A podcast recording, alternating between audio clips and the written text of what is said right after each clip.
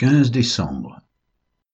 Lévitique chapitre 9, Psaume 109 et 110, Marc chapitre 1 versets 21 à 45.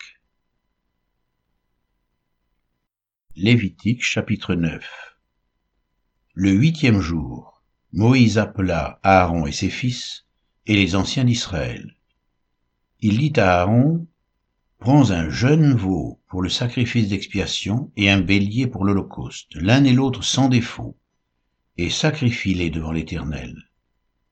Tu parleras aux enfants d'Israël et tu diras, Prenez un bouc pour le sacrifice d'expiation, un veau et un agneau âgés d'un an et sans défaut pour l'holocauste, un bœuf et un bélier pour le sacrifice d'action de grâce, afin de les sacrifier devant l'Éternel et une offrande pétrie à l'huile, car aujourd'hui l'Éternel vous apparaîtra. Ils amenèrent devant la tente d'assignation ce que Moïse avait ordonné, et toute l'assemblée s'approcha et se tint devant l'Éternel. Moïse dit, Vous ferez ce que l'Éternel a ordonné, et la gloire de l'Éternel vous apparaîtra. Moïse dit à Aaron, Approche-toi de l'autel, offre ton sacrifice d'expiation et ton holocauste, et fais l'expiation pour toi et pour le peuple. Offre aussi le sacrifice du peuple, et fais l'expiation pour lui, comme l'Éternel l'a ordonné. Aaron s'approcha de l'autel, et il égorgea le veau pour son sacrifice d'expiation. Les fils d'Aaron lui présentèrent le sang. Il trempa son doigt dans le sang, en mit sur les cornes de l'autel, et répandit le sang au pied de l'autel. Il brûla sur l'autel la graisse, les rognons et le grand lobe du foie de la victime expiatoire, comme l'Éternel l'avait ordonné à Moïse. Mais il brûla au feu hors du camp la chair et la peau.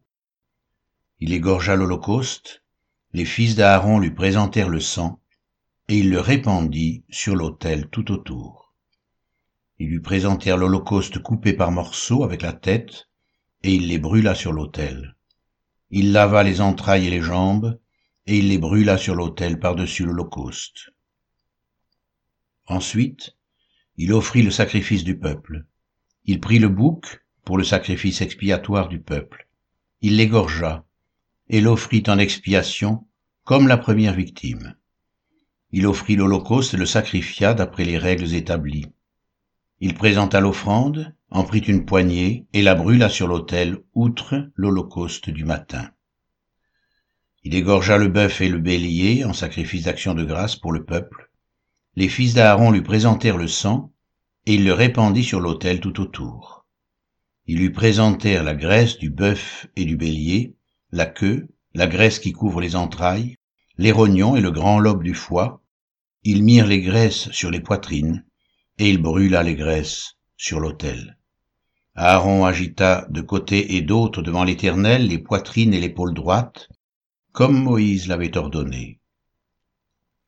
Aaron leva ses mains vers le peuple et il le bénit, puis il descendit après avoir offert le sacrifice d'expiation, l'holocauste et le sacrifice d'action de grâce.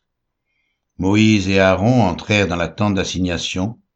Lorsqu'ils en sortirent, ils bénirent le peuple, et la gloire de l'Éternel apparut à tout le peuple le feu sortit de devant l'Éternel, et consuma sur l'autel l'holocauste et les graisses. Tout le peuple le vit, et ils poussèrent des cris de joie, et se jetèrent sur leurs faces.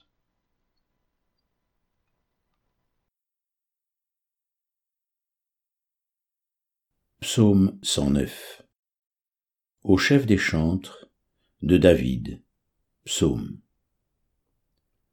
Dieu de ma louange, ne te tais point, car ils ouvrent contre moi une bouche méchante et trompeuse, ils me parlent avec une langue mensongère, ils m'environnent de discours haineux, et ils me font la guerre sans cause. Tandis que je les aime, ils sont mes adversaires, mais moi je recours à la prière. Ils me rendent le mal pour le bien, et de la haine pour mon amour. Place-le sous l'autorité d'un méchant, et qu'un accusateur se tienne à sa droite. Quand on le jugera, qu'il soit déclaré coupable, et que sa prière passe pour un péché, que ses jours soient peu nombreux, qu'un autre prenne sa charge, que ses enfants deviennent orphelins et sa femme veuve, que ses enfants soient vagabonds et qu'ils mendient, qu'ils cherchent du pain loin de leur demeure en ruine, que le créancier s'empare de tout ce qui est à lui, et que les étrangers pillent le fruit de son travail, que nul ne conserve pour lui de l'affection, et que personne n'ait pitié de ses orphelins, que ses descendants soient exterminés, et que leur nom s'éteigne dans la génération suivante, que l'iniquité de ses pères reste en souvenir devant l'Éternel, et que le péché de sa mère ne soit point effacé. Qu'il soit toujours présent devant l'Éternel, et qu'il retranche de la terre leur mémoire, parce qu'il ne s'est pas souvenu d'exercer la miséricorde, parce qu'il a persécuté le malheureux et l'indigent, jusqu'à faire mourir l'homme au cœur brisé. Il aimait la malédiction, qu'elle tombe sur lui. Il ne se plaisait pas à la bénédiction, qu'elle s'éloigne de lui, qu'il revête la malédiction comme son vêtement, qu'elle pénètre comme de l'eau dans ses entrailles, comme de l'huile dans ses os, qu'elle lui serve de vêtement pour se couvrir, de ceinture dont il soit toujours saint. Tel soit de la part de l'Éternel le salaire de mes ennemis et de ceux qui parlent méchamment de moi. Et toi, Éternel, Seigneur, agis en ma faveur à cause de ton nom, car ta bonté est grande. Délivre-moi, je suis malheureux et indigent, et mon cœur est blessé au-dedans de moi. Je m'en vais comme l'ombre à son déclin. Je suis chassé comme la sauterelle. Mes genoux sont affaiblis par le jeûne, et mon corps est épuisé de maigreur. Je suis pour eux un objet d'opprobre. Ils me regardent et secouent la tête. Secours-moi, éternel mon Dieu, sauve-moi par ta bonté, et qu'ils sachent que c'est ta main, que c'est toi, éternel, qui l'as fait. S'ils maudissent, toi tu béniras. S'ils se lèvent, ils seront confus, et ton serviteur se réjouira. Que mes adversaires revêtent l'ignominie, qu'ils se couvrent de leur honte comme d'un manteau.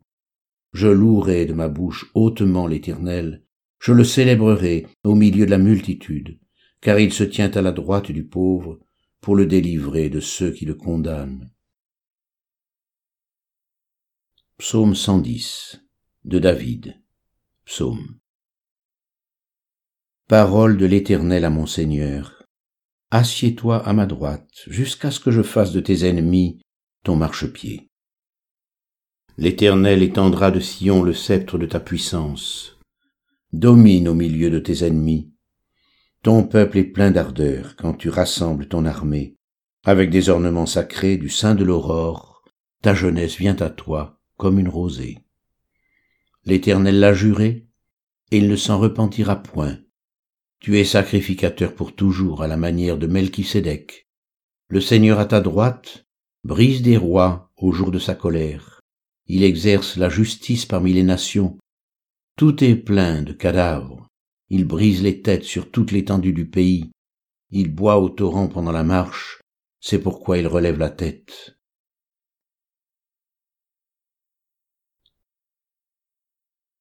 Marc 1, 21 à 45 Ils se rendirent à Capernaum. Et le jour du sabbat, Jésus entra d'abord dans la synagogue, et il enseigna. Ils étaient frappés de sa doctrine, car il enseignait comme ayant autorité et non pas comme les scribes. Il se trouva dans leur synagogue un homme qui avait un esprit impur, et qui s'écria, Qu'y a-t-il entre nous et toi, Jésus de Nazareth? Tu es venu pour nous perdre Je sais qui tu es, le Saint de Dieu. Jésus le menaça, disant, Tais-toi, et sors de cet homme. Et l'esprit impur sortit de cet homme, en l'agitant avec violence et en poussant un grand cri. Tous furent saisis de stupéfaction, de sorte qu'ils se demandaient les uns aux autres, Qu'est-ce que ceci? Une nouvelle doctrine? Il commande avec autorité même aux esprits impurs, et lui obéissent. Et sa renommée se répandit aussitôt dans tous les lieux environnants de la Galilée. En sortant de la synagogue, ils se rendirent avec Jacques et Jean à la maison de Simon et d'André. La belle-mère de Simon était couchée, ayant la fièvre, et aussitôt on parla d'elle à Jésus. S'étant approché, il la fit lever en lui prenant la main, et à l'instant, la fièvre la quitta. Puis elle les servit. Le soir, après le coucher du soleil, on lui amena tous les malades et les démoniaques. Et toute la ville était rassemblée devant sa porte. Il guérit beaucoup de gens qui avaient diverses maladies. Il chassa aussi beaucoup de démons, et il ne permettait pas aux démons de parler parce qu'ils le connaissaient. Vers le matin, pendant qu'il faisait encore très sombre, il se leva et sortit pour aller dans un lieu désert où il pria. Simon et ceux qui étaient avec lui se mirent à sa recherche, et quand ils l'eurent trouvé, ils lui dirent Tous te cherchent. Il leur répondit Allons ailleurs, dans les bourgades voisines, afin que j'y prêche aussi, car c'est pour cela que je suis sorti. Et il alla prêcher dans les synagogues, par toute la Galilée, et il chassa les démons. Un lépreux vint à lui, et se jetant à genoux, il lui dit d'un ton suppliant, Si tu le veux, tu peux me rendre pur. Jésus, ému de compassion, étendit la main, le toucha et dit, Je le veux, sois pur. Aussitôt, la lèpre le quitta et il fut purifié. Jésus le renvoya sur le champ, avec de sévères recommandations, et lui dit, Garde-toi de rien dire à personne, mais va te montrer au sacrificateur, et offre pour ta purification ce que Moïse a prescrit, afin que cela leur serve de témoignage. Mais cet homme, s'en étant allé, se mit à publier ouvertement la chose et à la divulguer, de sorte que Jésus ne pouvait plus entrer publiquement dans une ville. Il se tenait dehors, dans les lieux déserts, et l'on venait à lui de toutes parts.